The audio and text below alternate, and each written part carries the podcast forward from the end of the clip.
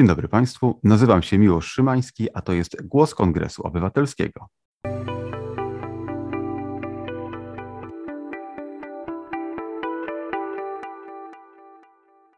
Moim gościem jest dzisiaj profesor doktor habilitowany Paweł Łuków, Zakład Etyki Uniwersytetu Warszawskiego. Dzień dobry panu. Dobry. Y, rozmawiać będziemy dzisiaj o prawdzie, a kanwą naszej rozmowy będzie tekst, który poczynił Pan dla Finkletera Kongresu Obywatelskiego pod tytułem Dlaczego potrzebujemy prawdy? Zacząć bym chciał od y, pytania, które mnie strasznie nurtuje ostatnimi czasy, ponieważ zalewani jesteśmy falą fejków nie od dziś i to na różne tematy. Nagle pojawiają się informacje, które niewiele mają wspólnego z prawdą. I my czujemy, że to są kłamliwe treści, mniej lub bardziej. Natomiast w jaki sposób my jesteśmy w stanie odróżnić prawdę od kłamstwa w sytuacji, kiedy to kłamstwo w nowoczesnej propagandzie podawane jest w tak bardzo wiarygodny sposób, albo podawane jest w taki sposób, że prawda mieszana jest z kłamstwem i z tego wszystkiego tworzy się taki węzeł, który, który trudno jest rozplątać. No, prawdopodobnie jednego przepisu na rozpoznanie prawdy od fałszu w tego rodzaju komunikatach to nie ma, ponieważ bardzo wiele zależy od tego, e, czego konkretnie dotyczy ta informacja.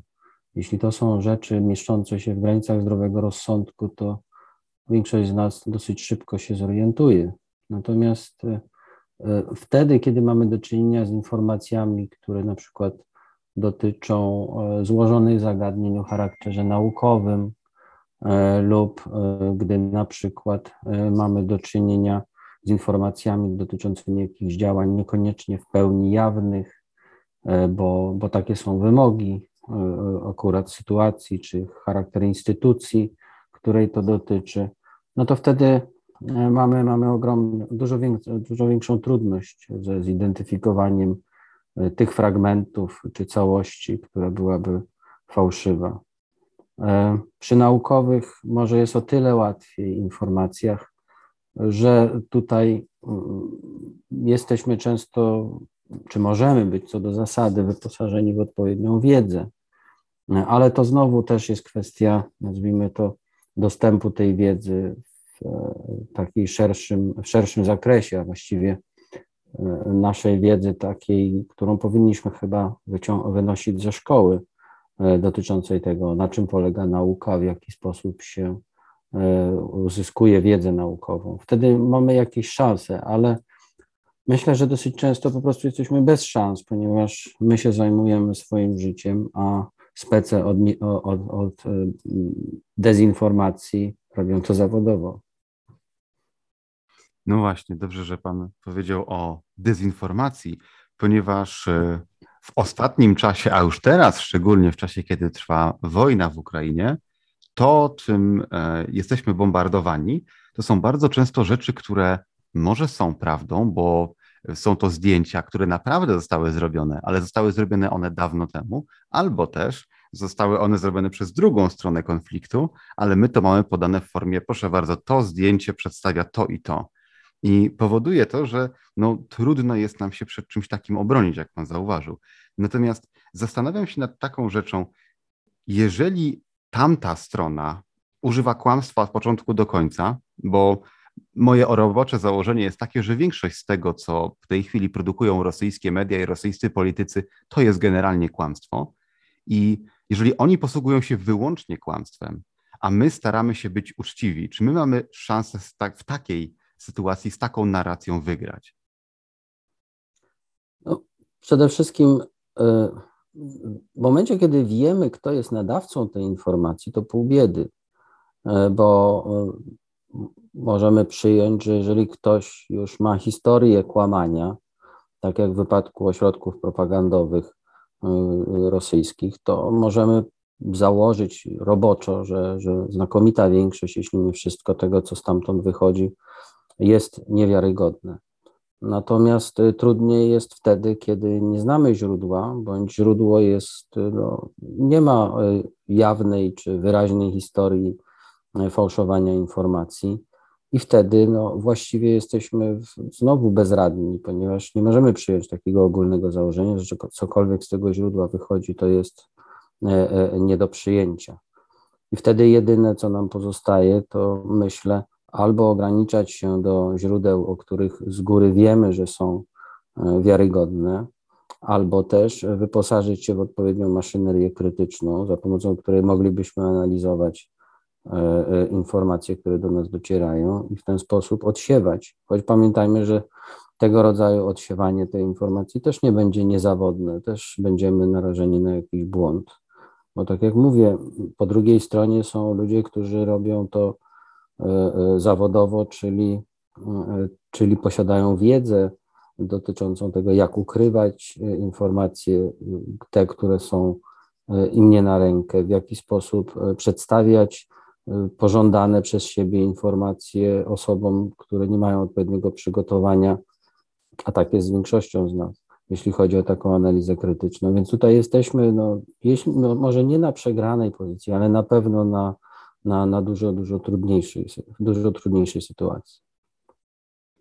Mam taką ogólną refleksję a propos czasów, w których żyjemy, że doszło do takiego bardzo niepokojącego zjawiska, polegającego na tym, że jeżeli wiemy, że ktoś już kiedyś kłamał, a umówmy się, większość polityków z bardzo wielu krajów już kiedyś kłamało i robiło to publicznie, myśmy przywykli troszeczkę do tego, do tego stopnia, że nawet używamy eufemizmów zastępujących słowo kłamać, jak mijać się z prawdą na przykład, albo y, tego typu podobne rzeczy. I dlaczego jest tak, co się z nami stało i jak możemy temu zaradzić, że wiemy, że ktoś kiedyś kłamał na jakiś temat, a przez ostatnie dwa lata w sprawie pandemii tego typu przykładów mamy multum, y, ale w dalszym ciągu skłonni jesteśmy w ogóle wchodzić w dyskusję z kimś, o kim wiemy, że na ten temat już kłamał?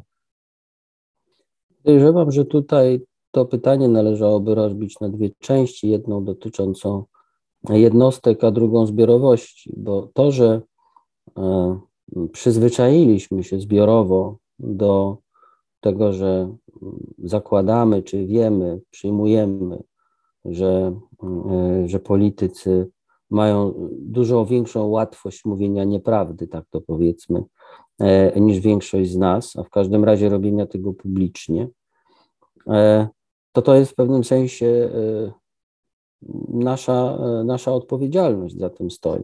Bośmy, bo jako zbiorowość przez długi, długi czas po prostu tolerowaliśmy to, że politycy mówią nieprawdę, a potem nie są z tego rozliczenia, w każdym razie nie rozliczeni wystarczająco formalnie, jawnie, otwarcie. E, wszyscy przecież znamy przykłady polityków, którzy e, potrafią kłamać bez zmrużenia okiem i bez nawet poczucia zażenowania i zawstydzenia. Myślę, że to jest niepokojące, że są osoby, które e, nie mają poczucia wstydu, jak się mówi potocznie, i dalej robią to, co robiły, bo, ale prawdopodobnie do tego doszło między innymi dlatego, żeśmy też wcześniej, chyba jest taki mechanizm małych kroczków, Wcześniejśmy zbiorowo tolerowali, e, to taki inny eufemizm, e, oszczędne gospodarowanie prawdą, czyli mówienie e, części informacji bądź w sposób mylący. I kiedyśmy to odkrywali, to traktowaliśmy to jako, a nie daliśmy się złapać, a należałoby nie tylko nie dać się złapać, ale też piętnować. Więc mam wrażenie, że jeżeli nie piętnujemy takich zachowań, e, to zwyczajnie dajemy sygnał, że to uchodzi, że da się robić na przykład karierę polityczną, pomimo tego, że ma się reputację kłamcy. E, co możemy, natomiast na poziomie indywidualnym, e, jedyne co możemy zrobić, jak myślę, w każdym razie dopóki funkcjonujemy w społeczeństwach jako tako demokratycznych, to po prostu możemy wyrazić swoją opinię przy urnie, przy urnie wyborczej. Z wyrażaniem swojej opinii przy urnie wyborczej problem polega na tym, że po pierwsze to się dzieje raz na kilka lat zazwyczaj, a po drugie trudno jest wybierać w sytuacji, kiedy każdy mniej lub bardziej, że tak ładnie to ujmę, z prawdą się mijał. I tutaj mam taką refleksję a propos tego, jak jesteśmy w tematach pandemicznych, że stwierdzenie, są osoby, które się zaszczepiły, ale dalej umierają, jest prawdziwe, prawda? Ale nie jest to cała prawda, bo cała prawda jest taka, że osoby, które się w pełni zaszczepiły, umierają wielokrotnie rzadziej niż osoby, które się wcale nie zaszczepiły. Niemniej jednak to jedno zdanie wyrwane z kontekstu jest prawdziwe. I bardzo wiele osób używa tego argumentu, oczywiście w sposób mylący, że proszę bardzo, to jest prawdziwe zdanie, nikt mnie na kłamstwie nie złapał e, i to jest część mojej narracji. I tu bym chciał zapytać Pana o relacji między prawdą, kłamstwem, a tą właśnie narracją. Co my możemy zrobić z ludźmi, którzy mówią prawdziwe zdania wyrwane z kontekstu? Jeśli chodzi o kwestie takie jak podany e, przez Pana przykład e, komentarzy czy informacji związanych z pandemią, ta podstawowa rzecz, czy podstawowe narzędzie, jakie mamy e, tutaj, to jest nasza własna wiedza, nasza zdolność do krytycznego słuchania i, i rozumienia czy analizowania takich wypowiedzi.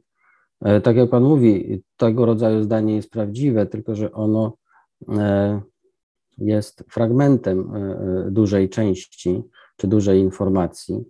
Co więcej, żeby e, prawdziwość tego, takiego tego rodzaju wypowiedzi umieścić w tym kontekście, to trzeba mieć odpowiednią wiedzę, tak jak mówiłem wcześniej, na przykład na temat tego, jak wygląda metodologia naukowa, co nie każdy z nas wie, ale być może dlatego nie wiemy w wystarczającym stopniu, ponieważ szkoły nas za mało uczą. Uczą nas ra raczej tego, co naukowcy ustalili, niż tego, w jaki sposób do tego dochodzili, e, według jakich e, reguł, kryteriów. E, gdybyśmy dysponowali taką wiedzą, to wówczas byśmy wiedzieli, jak odpowiedzieć na tego rodzaju stwierdzenia. Powiedzielibyśmy tak, to prawda, ale i tu byśmy wyjaśnili, na czym polega E, polega wiarygodność e, ustaleń, ustaleń naukowych. Co do narracji, ja myślę, że w ogóle jest czymś zdumiewającym, że ostatnio to słowo się tak e, rozpowszechniło, wręcz rozpleniło. Ono w rzeczywistości, ja w każdym razie je tak odbieram, jest takim kwestionowaniem tego, czy w ogóle istnieją jakieś sądy, E, jakieś twierdzenia, które są po prostu trafne, są, są po prostu prawdziwe.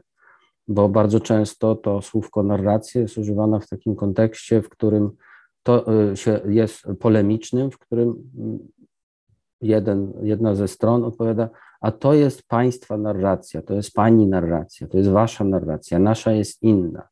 Tak jakby to było tak, że mm, drzewa rosną w zależności od tego, jak się o nich opowiada. E, mówiąc inaczej, to jest jakieś takie spłycone pojęcie narracji. To znaczy, że nie jest to, to że kwestie tego, jakie są fakty, jaka jest rzeczywistość, są zależne od tego, w jaki sposób e, opowiada, czy je opowiada. I to w dużym stopniu e, można powiedzieć na pewnym poziomie abstrakcji filozoficznej będzie prawdą.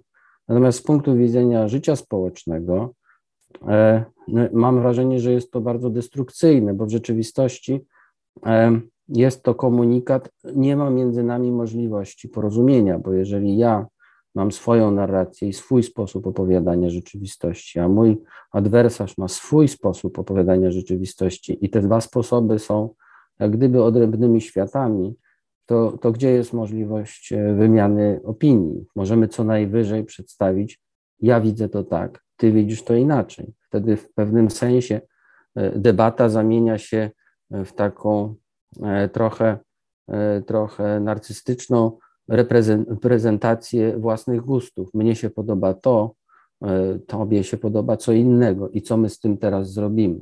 To tak naprawdę jest ucieczka od wszelkiej debaty, czyli tak naprawdę od wszelkich procedur, które mają cokolwiek wspólnego z racjonalnością w życiu publicznym. No właśnie, powiedział Pan, ja widzę to tak, a Ty widzisz to tak. To znaczy, że ja mogę mieć swoją prawdę, a mój interlokutor może mieć swoją prawdę? No tutaj musielibyśmy dużo się, bardzo głęboko się zanurzyć w badania filozoficzne, ale ja myślę, że może lepiej spojrzeć na sprawę z, trochę, z troszeczkę innego punktu widzenia, nazwijmy go pragmatycznym. To znaczy przyjąć, że jeżeli jesteśmy istotami, które są gotowe do tego, aby spierać się o to, to punktem wyjścia do jakiegokolwiek sporu jest przynajmniej robocze założenie, że istnieje jakiś punkt odniesienia, e, ze względu na który możemy oceniać trafność naszych wypowiedzi. W niektórych kontekstach, czy w wielu kontekstach to będzie właśnie prawda. To będzie właśnie, znaczy może jeszcze inaczej, nawet prościej, to będą pewne fakty. E, ale zazwyczaj musi być jak gdyby tego rodzaju założenie, że istnieje pewna rzeczywistość, o której razem mówimy i która nie jest skonstruowana w naszym umyśle wyłącznie, w całości. Że więc e, nawet jeśli się różnimy naszym sposobem opisywania rzeczywistości, e, to zakładamy, że ona jest jedna i ta sama. Bo ucieczka do pojęcia narracji jest właśnie taką takim zanegowaniem tego, że istnieje coś takiego, o czym moglibyśmy dyskutować. E, I wtedy, tak jak mówię, dla mnie jest to, czy ja to widzę, ja to rozumiem jako sytuację, w której e, uczestnicy e, twierdzą, czy odmawiają brania udziału w racjonalnej wymianie opinii, czy w racjonalnej wymianie poglądów. Posługiwanie, czy ograniczanie sporu, czy dyskusji, czy debaty do do różnych narracji jest w rzeczywistości negowaniem tej debaty, bo debata jest o coś, o coś się toczy. Nie jest to festiwal y, y, poglądów czy festiwal wyobrażeń i, i przekonań. Raczej chodzi o to, że musimy, że, że dążymy do wypracowania podzielonego stanowiska. Właśnie, bo jeżeli rozmawiając z kimś o czymś, musimy na początku ustalić, że jest jakaś prawda. Dobrze byłoby też ustalić fakty.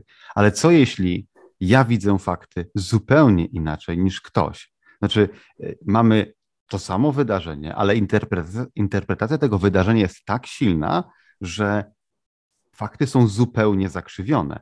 Ja chciałbym się posłużyć jakąś hiperbolą, żeby to może lepiej nakreślić. E, mianowicie mamy fakt w Buczy znaleziono masowe groby. Zginęło mnóstwo ludzi związanych z, którzy dostali e, postrzał w tył głowy i tak dalej. Ewidentnie były to egzekucje. To są fakty. I teraz e, rosyjska strona mówi, to może są fakty, może nie, ale jeżeli nawet to się wydarzyło, to na pewno myśmy tego nie zrobili, mimo że ich armia w tym czasie była w Buczy. E, z kimś takim, kto nie zgadza się co do podstaw, jeżeli chodzi o rzeczywistość, no trudno jest w ogóle zacząć dyskusję w takiej sytuacji. No ja myślę, że akurat ten przykład sugeruje, że właśnie od samego początku tu nie było miejsca na dyskusję. Bo proszę zwrócić uwagę, co jest alternatywą dla racjonalnej wymiany poglądów. Wojna. Wojna jest aktem zerwania jakiejkolwiek komunikacji. Wojna jest twierdzeniem, że nie istnieje możliwość wydyskutowania rozwiązania. E, wobec tego, e, jaką wartość ma, e, mają twierdzenia kogoś, kto wypiera się w sposób otwarty, bez zażenowania, odpowiedzialności za, za coś, co właściwie nie ulega wątpliwości jego, jego, jego sprawstwo.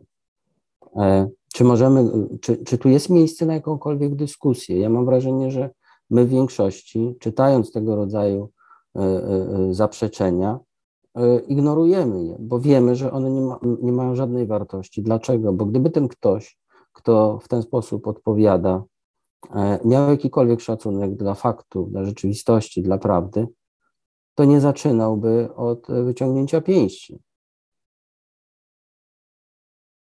Więc to znaczy, że są takie sytuacje i jest ich niestety w naszym spolaryzowanym społeczeństwie, już odchodząc może od tematów wojennych, ale nawet w naszym społeczeństwie jest tak silna polaryzacja i to zjawisko całkiem powszechne na świecie, że nie jesteśmy w stanie co do podstawowych rzeczy nawet się zgodzić, a więc tak naprawdę trudno jest się, się porozumieć. A jeżeli mówi Pan, że jeżeli ktoś neguje całkowicie jakby podstawowe fakty, a z takimi rzeczami także mamy w dyskursie publicznym do czynienia, to znaczy, że dyskusja nie jest możliwa. Ja myślę, że tutaj musimy być bardzo precyzyjni. Pytanie, czy dyskusja nie jest możliwa? Dyskusja jest możliwa. Tylko, żeby brać udział w dyskusji, to trzeba mieć wolę wzięcia tego udziału. Ja mam wrażenie, że bardzo często to nie jest tak, że dyskusja nie jest możliwa, ponieważ istnieją nieprzekraczalne, obiektywne granice, y, przeszkody. Y, myślę, że bardzo często jest tak, że po prostu co najmniej jedna ze stron y, sporu odmawia udziału w dyskusji. I pytanie, jeżeli dyskusja, jeżeli spór, debata jest narzędziem Y, y, rozumności, to w jaki sposób możemy skłonić kogoś do tego, żeby wziął udział y, w praktyce racjonalnego wymieniania się poglądami? Nie, nie możemy zmusić do racjonalności. I to myślę jest taka granica, której ja w każdym razie nie wiem, w jaki sposób, którą można by pokonać. Tak jak mówię,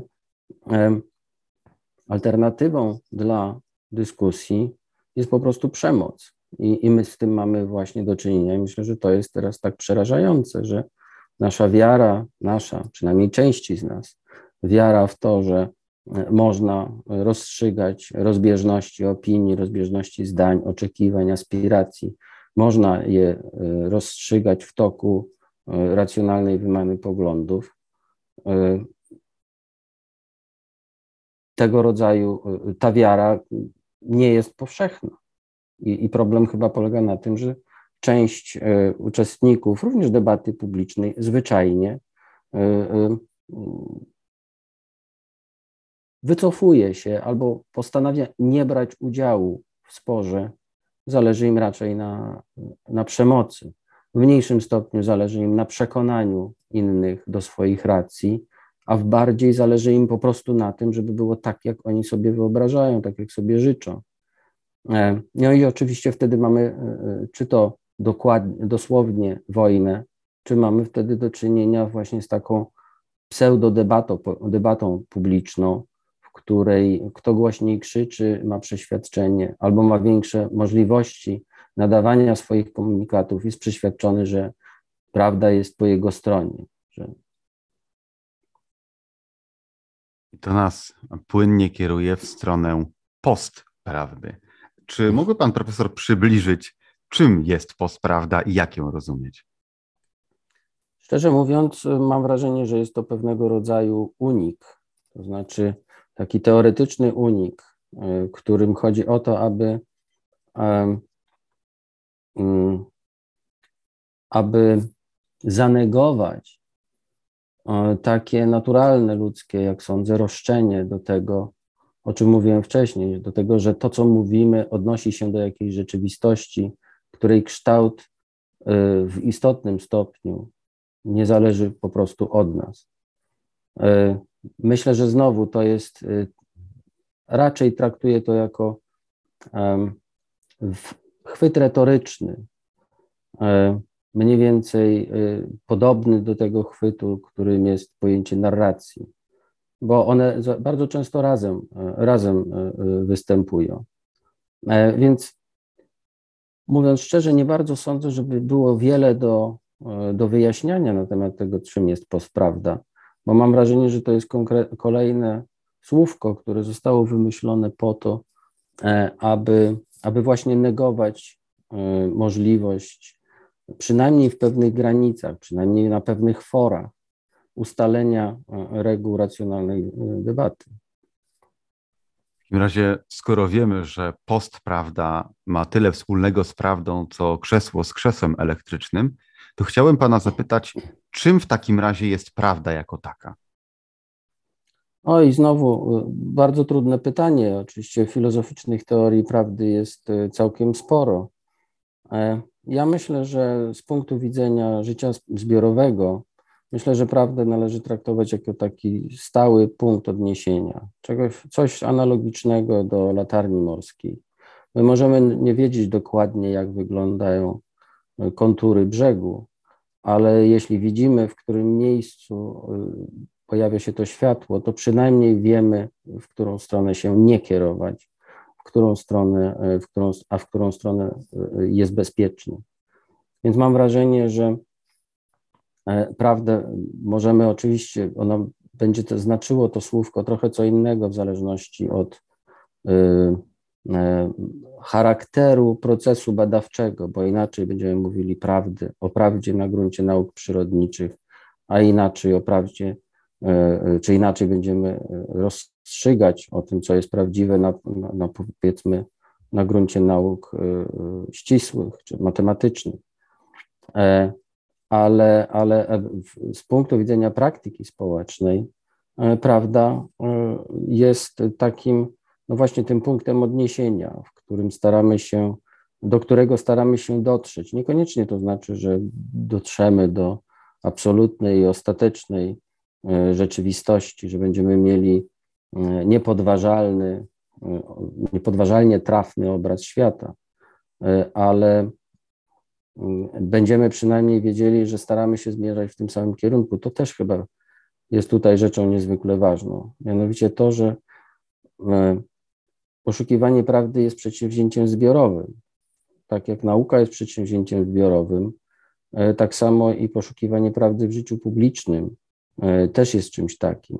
Natomiast właśnie ucieczki w terminologię postprawdy, narracji i tak dalej, mam wrażenie, że są właśnie e, ucieczkami od tej zbiorowości, właśnie po to, żeby są zanegowaniem tego, że może, mogą istnieć takie E, punkty orientacyjne. Mówiąc inaczej, prawda w dyskursie publicznym jest czymś, co musimy w pewnym sensie założyć, bo w przeciwnym razie aktywność dyskutowania nie ma sensu.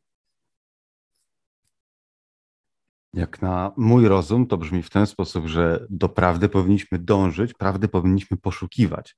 Ale jeżeli ja poszukuję prawdy, to może mam szansę ją odnaleźć, ale przecież są ludzie, którzy prawdy nie poszukują. I tutaj dochodzimy do tego, o czym mówiliśmy wcześniej, że jeżeli ja wiem, że ktoś aktywnie kłamie, to nie jestem w stanie się z nim porozumieć. I w tym momencie dla mnie to jest troszeczkę depresyjny wniosek, że jeżeli ktoś nie chce poszukiwać prawdy i jej, e, to jej nie znajdzie i też nie będzie się dało z nim w jakikolwiek sposób dyskutować. Zmierzam mianowicie do tego, że jeżeli nie jesteśmy w stanie znaleźć nigdzie żadnej granitowej tablicy z zapisaną prawdą, e, tylko że ona jest pewnym czymś, do czego zmierzamy, to tylko szukający ją znajdą, natomiast ci, którzy jej nie poszukują albo celowo jej, e, czy celowo unikają prawdy, no i nigdy nie znajdą i z nimi się nie porozumiemy w takim razie. No, wydaje mi się, że taka niestety jest rzeczywistość. To znaczy, poszukiwanie czegokolwiek jest zajęciem aktywnym, wymaga wysiłku, wymaga motywacji, e, wymaga ponoszenia pewnych kosztów. Jeśli ktoś y, odmawia e, robienia tego wszystkiego, e, to może się być może natknąć na naprawdę pytanie tylko, jak ją rozpozna, że to właściwie, że to właśnie jest to. Mówiąc inaczej, ja mam wrażenie, że myślenie, rozumowanie, debata, spór to są aktywności, na które trzeba chcieć się w nie zaangażować. One nie przychodzą nam same. E, mówiąc inaczej, to nie jest tak, że możemy sobie wyobrazić, że, e, że będziemy, że ludzie będą osiągać jakieś prawdziwe czy trafne przekonania o rzeczywistości od tak, bez jakiegokolwiek wysiłku. Dowiedzenie się nawet, gdzie jest najbliższy sklep spożywczy, już wymaga jakiegoś wysiłku. W momencie, kiedy mamy dążyć do praw, które mają charakter fundamentalny, e, na pewno nie, nie, nie może to przyjść łatwo. Zdaje się, że dochodzimy tutaj do wniosku, który się bardzo często w głosie Kongresu Obywatelskiego pojawia, mianowicie, że żeby rozwiązać jakiś problem albo E, osiągnąć jakiś lepszy stan niż ten, w którym się znajdujemy, no to nie ma żadnej złotej pigułki, tylko potrzebujemy pracy, pracy i przede wszystkim edukowania się nawzajem. No przede wszystkim potrzebujemy, tak, potrzebujemy edukacji, czy to nawzajem, czy samodzielnie, ale myślę, że warto zwrócić uwagę na to, że poszukiwanie prawdy jest przedsięwzięciem zbiorowym, tak jak dobrym ilustracją tego jest nauka. Na przykład jedną z tych rzeczy, które sprawiają, że nauka jest jak do tej pory najbardziej wiarygodnym źródłem naszej wiedzy o świecie czy orientacji w świecie, jest to, że jest przedsięwzięciem zbiorowym i dzięki temu e, i opiera się na komunikowaniu uzyskanych rezultatów, hipotez i tak dalej. I dzięki temu jest, e, ma, ma, ma ona potencjał autokorekty. To znaczy nie jest tak, że naukowiec nigdy się nie myli. Naukowcy czasem się mylą, ale właśnie dlatego możemy rozpoznać, e, rozpoznać to, czy ktoś się myli, czy nie, że rezultaty jednego badacza są przedstawiane pozostałym pod dyskusję, pod ocenę. Na tym polega publikacja naukowa w dużym stopniu. Wobec tego, y, ale to jest ciężka praca. Dlaczego miałoby być w innych obszarach docieranie do prawdy miałoby być czymś łatwym, czymś, co nie wymaga wysiłku, czymś, co nie wymaga odpowiedniego wykształcenia? Co więcej, Najczęściej poszukiwanie prawdy nie ma charakteru spektakularnych odkryć i eksplozji oświecenia. Zazwyczaj jest to drobiazgowe, żmudna e, robota z dnia na dzień, e, dzięki której udaje się e, poskładać coś większego. Myślę, że analogicznie możemy powiedzieć jest w życiu społecznym. Do praw społecznych, do przekonań na temat tego, w jaki sposób porządkować życie społeczne, też nie dochodzimy od razu drogą iluminacji. Dochodzimy drogą czasami trudną, ale, ale, ale, ale poprzez podejmowanie zbiorowych wysiłków, takich, które na co dzień nie są spektakularne. W takim razie chciałbym jeszcze panu zadać ostatnie pytanie, mianowicie dlaczego warto jest podejmować ten wysiłek?